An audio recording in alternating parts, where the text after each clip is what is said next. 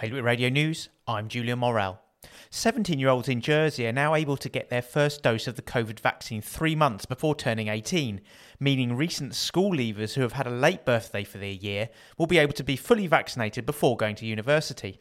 They will be able to use the walk in centre and book an appointment at the fort.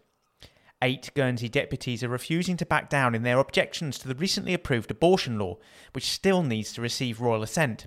The politicians, including deputies Carl Meerveld and Liam McKenna, argue that the law goes much further than expected and well beyond the UK law.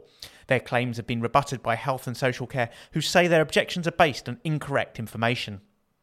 Three Jersey football clubs have teamed up to host a series of matches in memory of one of their former players who passed away this month after testing positive for COVID. Father of three, James Keating previously played for Trinity, Rozel Rovers, and Jersey Scottish. Players from the three clubs will be taken to the pitch at Springfield on Sunday, the 22nd of August, to play a tournament in his memory. The States of Alderney is fielding expressions of interest for the nunnery after evicting the Alderney Bird Observatory.